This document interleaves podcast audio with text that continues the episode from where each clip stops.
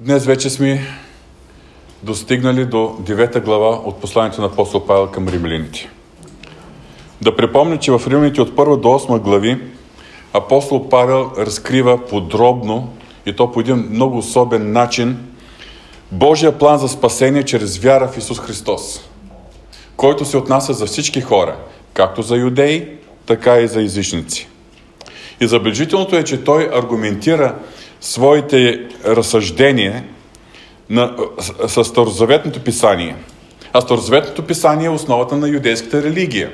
А юдеите си мислят, че са единствените богоизбрани, единствените благословения, единствени, които ще наследят един ден е, вечния живот. Обаче, то, в основа на същото Старозаветно писание, апостол Павел показва, че Божия план за спасение е както за юдеите, така и за езичниците и че Спасението е единствено чрез вяра в Исус Христос. Тоест, той използва старозаветните писания, като ги поглежда от позицията на изкупителната жертва на нашия Господ Исус Христос. Още от самото начало той е, доказва двете истини, които се отнасят за всички хора. Първата истина. Това е истината за всеобщата греховност на всички хора. Греховността както на юдеи, така и на езичници. Втората истина е истината за спасението единствено чрез вяра в Исус Христос. И също тази истина се отнася както за юдеите, така и за езичниците. И в първата част, още в първата част на това послание, още в трета глава, апостол Павел поставя въпроса какво предимство имат юдеите пред езичниците? Ако всички са равни пред Бога като грешници и ако всички по един и същи начин се нуждаят от спасение чрез вяра в Исус Христос, тогава какво предимство имат юдеите пред езичниците? И в трета глава, първи и втори стих, той дава първия си отговор. Тогава какво предимство има юдейнат или каква полза имат от обрязването? Много, във всяко отношение. А първо, защото на юдеите бяха поверени божествените писания. Тоест, юдеите имат предимство, защото играят роля в осъществяването на Божият изкупителен план. Но Божият изкупителен план е за цялото човечество. И малко по-надолу в същата трета глава, 9 и 10 стих, апостол Павел отново задава този въпрос. Тогава какво следва? Имаме ли ние някакво предимство над езичниците? И тук неговият отговор е никакво. Защото вече обвинихме юдеи и гърци, те всички са под грях. Както е писано, няма праведен нито един. С други думи, в началото на главата казва, юдеите имат предимство, защото са проводниците на Божия скупителен план, но по отношение на личното спасение, юдеите нямат предимство пред езичниците. И дните, и другите се нуждаят от спасение чрез вяра в Исус Христос. И по-надолу в трета глава са тези заключителни ключови разсъждения на апостол Павел. 23-24 стих, понеже всички са грешиха и не заслужава да се прославят от Бога, а с Неговата благост се оправдава даром, че с изкуплението, което е в Христос Исус. И накрая 28 и 30 стих, и така ние заключаваме, че човек се оправдава чрез вяра, без делата на закона. 30 стих, понеже същия Бог ще оправдае обрязаните от вяра и необрязаните чрез вяра. Това е неговото изложение на истината за спасението чрез вяра в Исус Христос. Обаче, за, чрез всичко, което апостол Павел изявява в тази част от посланието си, като че ли по някакъв начин обезличава ролята на израелския народ. И затова, след приключване на неговото изложение за спасението до края на 8 глава, от 9 глава, той повдига една нова дискусия – и това е дискусията за Божия план спрямо израелски народ и за неговото спасение. И така, в Римляните 9, от 9 до 11 глави, апостол Павел прави най-пълното изложение, което намираме в Свещеното писание, относно Божият план за Израел, както във времето на Стария Завет, така и във времето на Новия Завет до Христовото завръщане. И той разкрива следните важни въпроси. Три въпроса се разглеждат в тези три глави. В глава, 9 глава, посланието към римляните, основната тема е Божият избор на Израел в миналото. Как Бог е избрал Израел в миналото. Десета глава разглежда въпроса за настоящото отхвърляне на благовесието от страна на Израел. И в 11 глава той е, развива въпроса за бъдещото спасение на Израел. Отново ще ги повторя за тези, които се записват. Девета глава. Божият избор над Израел в миналото. Десета глава. Настоящото отхвърляне, отхвърляне на благовесието от страна на Израел. И 11 глава. Бъдещото спасение на Израел. Днес нашия фокус ще бъде върху 9 глава. Тоест, ще говорим за Божият избор над Израел в миналото. Е, това е само първата страна, въвеждането в тази тема, деветата глава, така че ние ще завършим разглеждането тази глава, но ще останат отворени въпроси, които ще очакваме да, нам, да намерим отговорите в 10 и в 11 глава. Божият избор на Израел. Апостол Павел започва с следните думи в първи до трети стих. Казвам истината в Христос, не лъжа, и съвестта ми свидетелства с мене в Святия Дух, че имам голяма скръп и непрестанна мъка в сърцето си, защото бих желал аз да съм отлъчен от Христос, по старите преводи се използваше тема, е, израза анатема, заради моите братя, моите роднини по плът.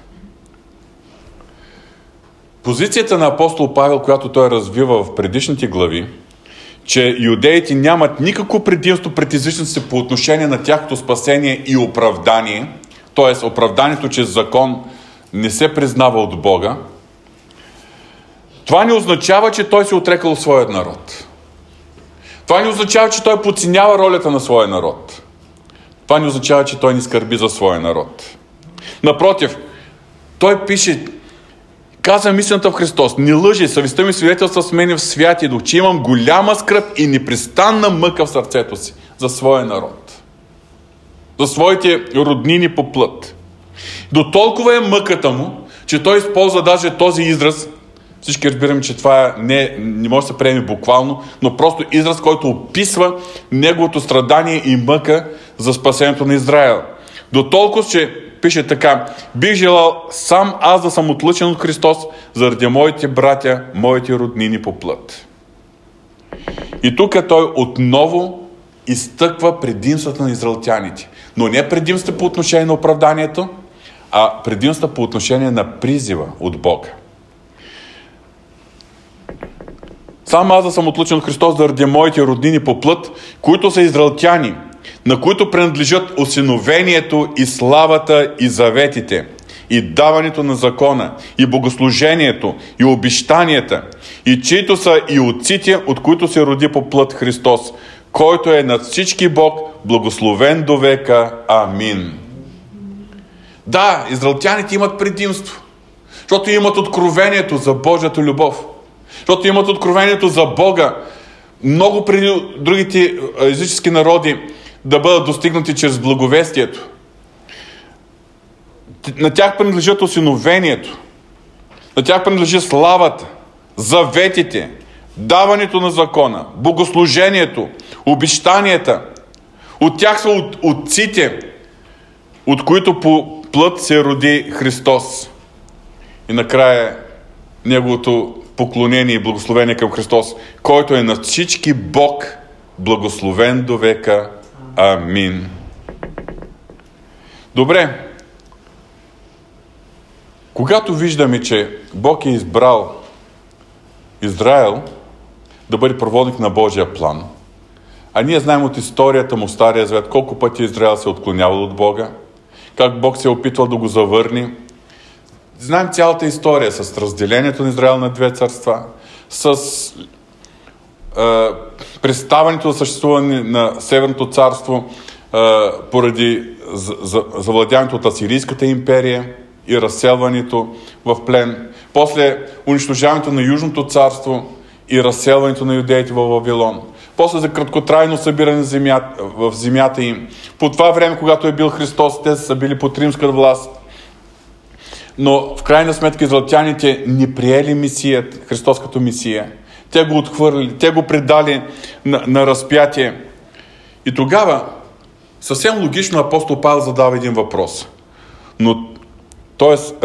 задава, отговаря на един логичен въпрос. Не означава ли това, че Божия план се е провалил? Означава ли, че Божият избор е бил неправилен? Означава ли, че планът на Бога, поради който Бог е избрал Израел, в крайна сметка не е успял? И в 6 стих той ясно а, подчертава, но това не означава, че Божието Слово не се е избъднало. Но това не означава, че Божието Слово не се е избъднало. Какви са аргументите на апостол Павел? 6 и 7 стих. Защото не всички, които са от Израел, духовно са израелтяни. Нито са всички Аврамови чеда, понеже са Аврамо потомство. Но в Исаак, казва Бог, ще се наименува Твоето потомство. Ние знаем, че в крайна сметка Авраам е имал двама сина – Исмаил и Исаак. Исмаил е синът роден по плът, благодарение на човешкият опит а, да се изпълни Божия план в кавички. И Сара, и Авраам се е поддал. Знаем всичките подробности за появата на този, но това не е бил Божия план. Не е бил Божият избор. Това не е била Божията воля. И затова, както той, така и Авраамото потомство през вековете си носи своите последствия. Но Божият избор е паднал върху синът, роден по обещание Исак. И тук апостол Павел пояснява, значи не децата, това е 8-9 стих, не децата родени по плът са Божи деца, а децата родени според обещанието се смятат за, за потомство. Защото това беше нещо обещано, понеже каза, ще дойда по това време и Сара ще има син. И тук апостол Павел веднага прави тази аналогия. Както Исмаил и неговото потомство не са носители на Божието обещание, но Исак и неговото потомство, въпреки всичките им несъвършенства, са носители на, на Божието обещание и на неговия спасителен план, така вече измежду израелтяните, които са горди, че са потомство на Авраам, не всички духовно отношение са потомци, потомци на Авраам. А хам, само хората, които упражняват вяра. Втори старозаветен пример – 10 до 13 стих. И не само това, но и когато Ревека зачена от един, от нашия отец Исаак, макар че близнаците още не бяха родени и не бяха още направили нещо добро или лошо, но за да почива Божието намерение по избор, не на дела, а на онзи, който призовава и се каза, по-големия ще слугува на по-малкия. Както е писано, Яко възлюбих, а Исав намразих. Божият избор не е за личното спасение в този текст. Това не означава, че Бог е избрал Яков да бъде спасен, а Исав да бъде погубен. Якововите потомци да бъдат спасени, а Исавовите потомци да бъдат погубени. Не, това е избор по отношение на носене на мисията на, за Божият изкупителен план. Потомство, чрез което Бог да осъществи своят изкупителен план. И виждаме, че Божият избор тук не е поради делата. Ражда се две бебчета, близначета. Нито едното, нито другото са извършили нещо. Та Бог да каже, този ма следва, този е праведен и затова го избирам него. Няма такова нещо. Авраам е последвал Бога и Бог му го е винил за правда. Обаче при Яков и Исав не е имало възможност да бъдат тествани, да бъдат изпитани.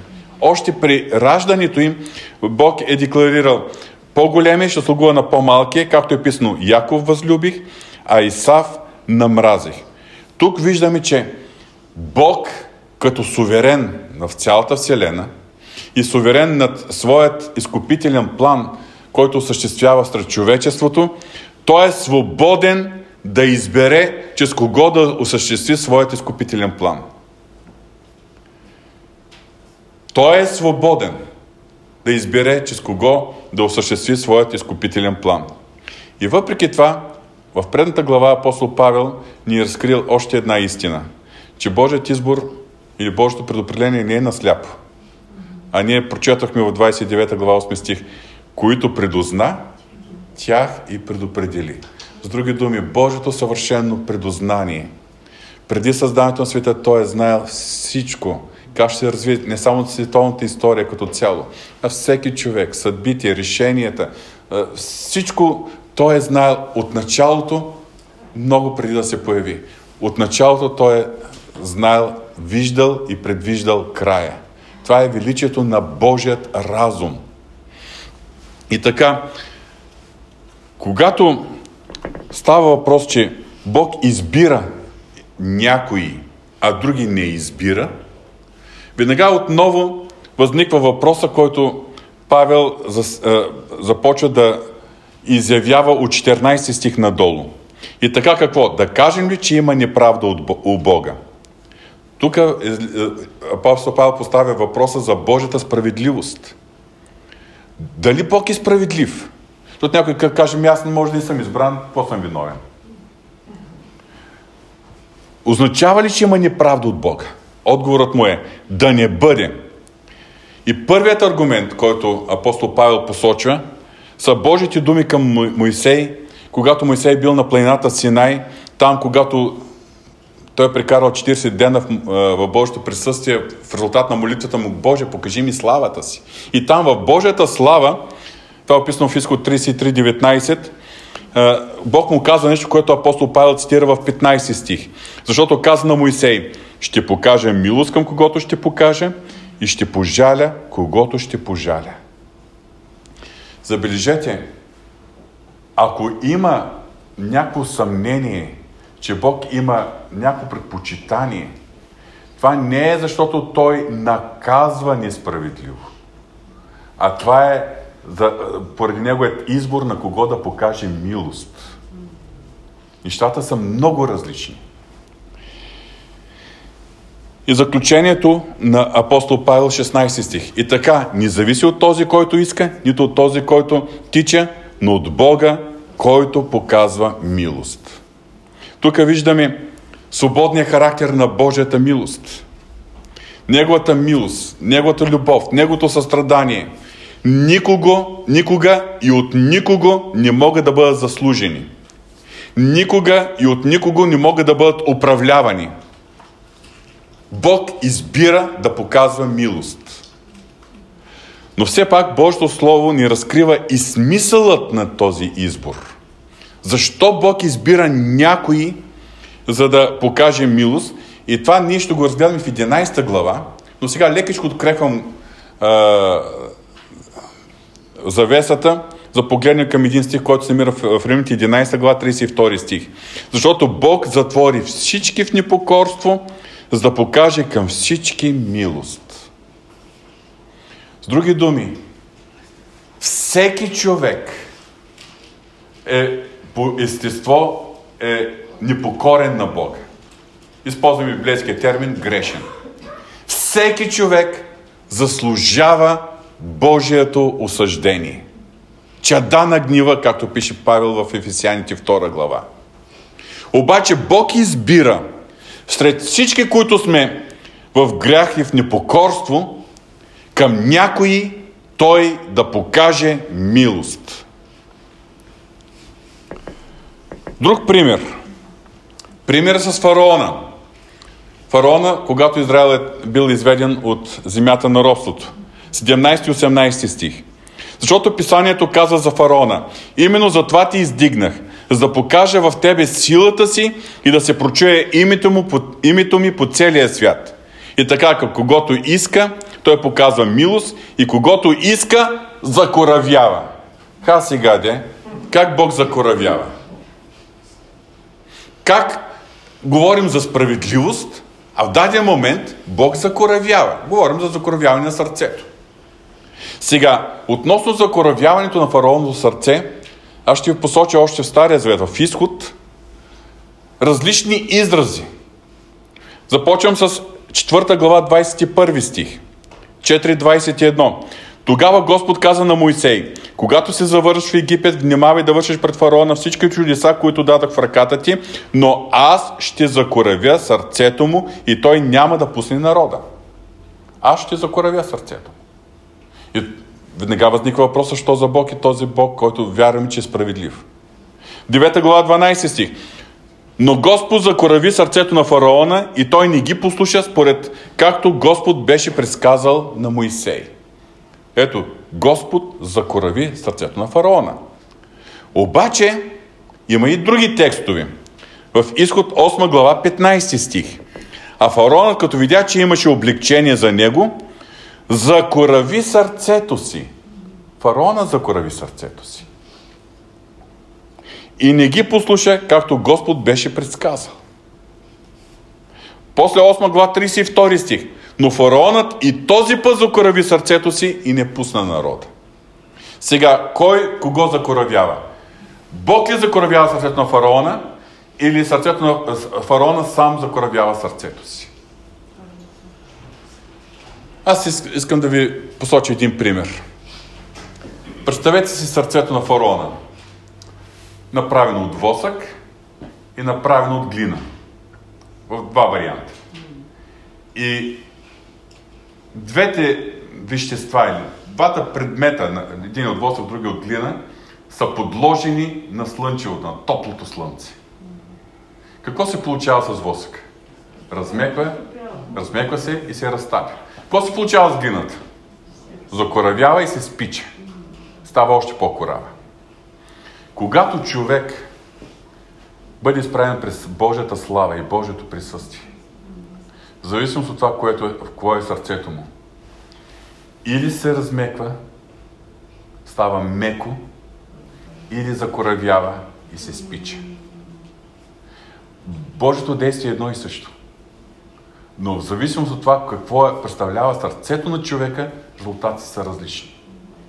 Кой закоравява сърцето? Ми Бог го закоравява, като изявява славата си. Обаче този фараон не ще е да слуша. Този фараон не се покорява. Този фараон упорства. И съответно, неговото сърце е като глина, която се спича на слънцето, на горщината. Става по-корава и по-корява. И единството, което може да се направи на такова сърце, е след това да бъде потрошено.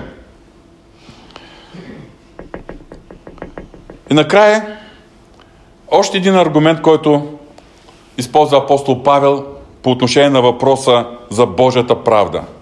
19 стих.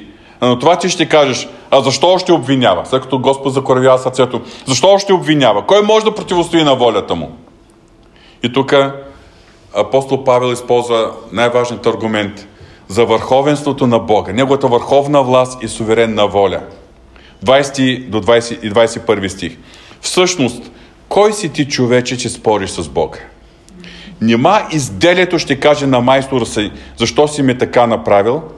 Или гранчарят няма власт от глината с една част от буцата да направи съд за почтена употреба, а с друга част съд за непочтена употреба? С други думи, Бог има власт. И Неговата дума е последната дума. И все пак справедлив ли е Бог? Или е неправеден? Има ли основание, когато Бог обвинява грешника, особено ако се използва израз, че Бог закоравява сърцето му? А ние виждаме защо се получава това закоравяване на сърцето му. Тогава, 22-24 стих, апостол Павел разкрива, може би, най-важната истина в тази глава. И това е истината, защо Бог постъпва по този начин. А какво ще кажем, ако Бог при все, че е искал да покаже гнева си, да изяви силата си, пак е търпял с голямо търпен, дълготърпение съдовете, предмети на своя гняв, приготвени за погибел. И е търпял за да изяви богатството на славата си върху предметите на милостта си, които е приготвил отпреди за слава. Върху нас, които призова не само измежду юдеите, но и измежду езичниците. С други думи, всички ние хората сме предметите на Неговия гняв, които сме приготвени за погибел. Всички сме грешни по естество. Всички по естество сме били чеда на гнева, както пише апостол Павел. И Бог, след като е справедлив, би могъл да несе своя съд. Би могъл всички да ни изпрати на погибел. До сега той е можел много пъти да покаже гнева си и да изяви силата си. Обаче той е търпял. И пише, вижте как апостол Павел го описва картино. Той е търпял с голямо търпение съдовете, предмети на своя гняв, приготен за погибел. С каква цел? За да изяви богатството на славата си върху предметите на милостта си, които е приготвил отпред за слава. А тези предмети на милостта, това сме ние повярвалите. Това са, това са всеки, който е повярвал в Исус Христос. Не само между юдеите, но и между езичниците. Защо се получава така, че Бог търпи дълго време? Защо не си нанесе съда? И понякога и ние се възмущаваме, като гледаме неправдата в този свят. Обаче, Бог търпи и не нанася своя съд. Тоест, с голямо търпение търпи съдовете на своя гняв, приготвен за погибел, с цел да покаже милостта си към предметите на милостта, които Той е приготвил от, от преди за слава. И това, са, това сме ние, не само между юдеите, но и между езичниците. Тези думи на апостол Павел много ми приличат на едни думи на апостол Петър пък. Във 2 Петрово послание, 3 глава, 9 стих. Когато апостол Павел, Петър коментира защо се бави Христовото пришествие. Защо Господи нанесе съд на този свят и да има най-накрая правда. И той по простичък начин обяснява. Господ ни забавя това, което е обещал, както някой смята това за забавени. Но заради вас търпи дълго време, понеже не иска да погинат някои, а всички да дойдат на покаяние. Ето това е Бог. И тук апостол Павел се аргументира, използвайки старозаветните пророчески писания. 25 и 26 стих. Както казва и книгата на Осия, ще нарека мой народ, онези, които не бяха мой народ, и възлюбена, тази, която не беше възлюбена. И на същото място, където им се казва, не сте мой народ, там ще се... Където се казва, не сте мой народ, там ще се нарекат синове на живия Бог. Ние, които сме от езически происход, но сме повярвали в Исус Христос, сме наречени Божий народ. И пак апостол Петър каза, вие сте свят народ, царство свещенство, свят народ, избран род. Също така, апостол Павел цитира и пророк Исаия, 27 до 29 стих. А Исаия вика за Израел, ако и да е броят на израелтяните като морски пясък, само остатък от тях ще се спаси. Тоест, пак да се върнем на тази идея, че не всички, които са физи... по плът, Авраам потомство, ще бъдат спасени. Остатък. Само остатък. Защото Господ ще изпълни на земята казаното по правда от Него, като го извърши и свърши скоро. И както Исаия е казал в по-предишно място, ако Господ на силите ни беше ни оставил потомство, като Содом бихме ми станали и на Гомор бихме се оприличили. И накрая в последните стихове, от 30 до 33, апостол Павел прави едно обобщение, като говори за юдеите, за езичниците и за Божията правда. И така, какво да кажем? Това, че езичниците, които не търсиха правда, получиха правда и то правда, която е чрез вяра. А Израел, който търсеше закон за придобиване на правда, не достигна до такъв закон. Защо? Затова, че не го търси чрез вяра, а някакси чрез дела. Те се спънаха у камъка, у който хората се спъват, както е писано. Ето полагам в Сион камък, у който да се спъват и канара, в която да се съблазняват. И който вярва в него, няма да се посрами. Забележете, езичниците не са знаели за Бога. Да, всички хора са имали общо откровение на Бога чрез творението. Но не са имали това откровение, което Израел като народ е имал, дадено от Бога. Язичници, които са били далеч от това откровение за Бога, не са търсили праведност пред Него. Но в даден момент благовестието ги достига. Те чуват благовестието. Като всички нас. Те приемат благовестието. И в резултат на това получават правда, която е чрез вяра. А юдеите и тогава по времето на апостол Павел и днес за голямото си большинство, като изключим повярвалите месиански евреи, юдеите продължавали да търсят, т.е. да се стремят към закон, чрез който да придобият правда. Но не и да се обърнат към Христос и да придобият правдата чрез вяра в Христос. Затова за тях Исус Христос е станал камък, о който да се спъват и фактически отхвърлянето на Христос води и до отхвърлянето на юдеите като народ, който да бъде носител на Божият изкупителен план за човечеството. Достигнах, достигнахме до края на 9 глава и забележете, че апостол Павел завършва, че Христос е камък, о който да се спъват. Но по-нататък, в 11 глава, той ни разкрива и още една подробност. Те се спъват, ама като се спъват, падат ли? 11 глава, 11 стих. Тогава казвам, спъднаха ли са, за да паднат? Той говори за юдеите тук. И тук разкрива една много важна истина, която се отнася както за, на, за юдеите, така и за нас езичниците. Тогава казвам, спънаха ли са за да паднат? Да не бъде. Но чрез тяхното отклонение дойде спасението на езичниците, за да възбуди от тях ревнивост. Това са въпроси, които ще разгледаме през следващите седмици, ако Бог ни подари това време, когато разглеждаме 10 и 11 глави.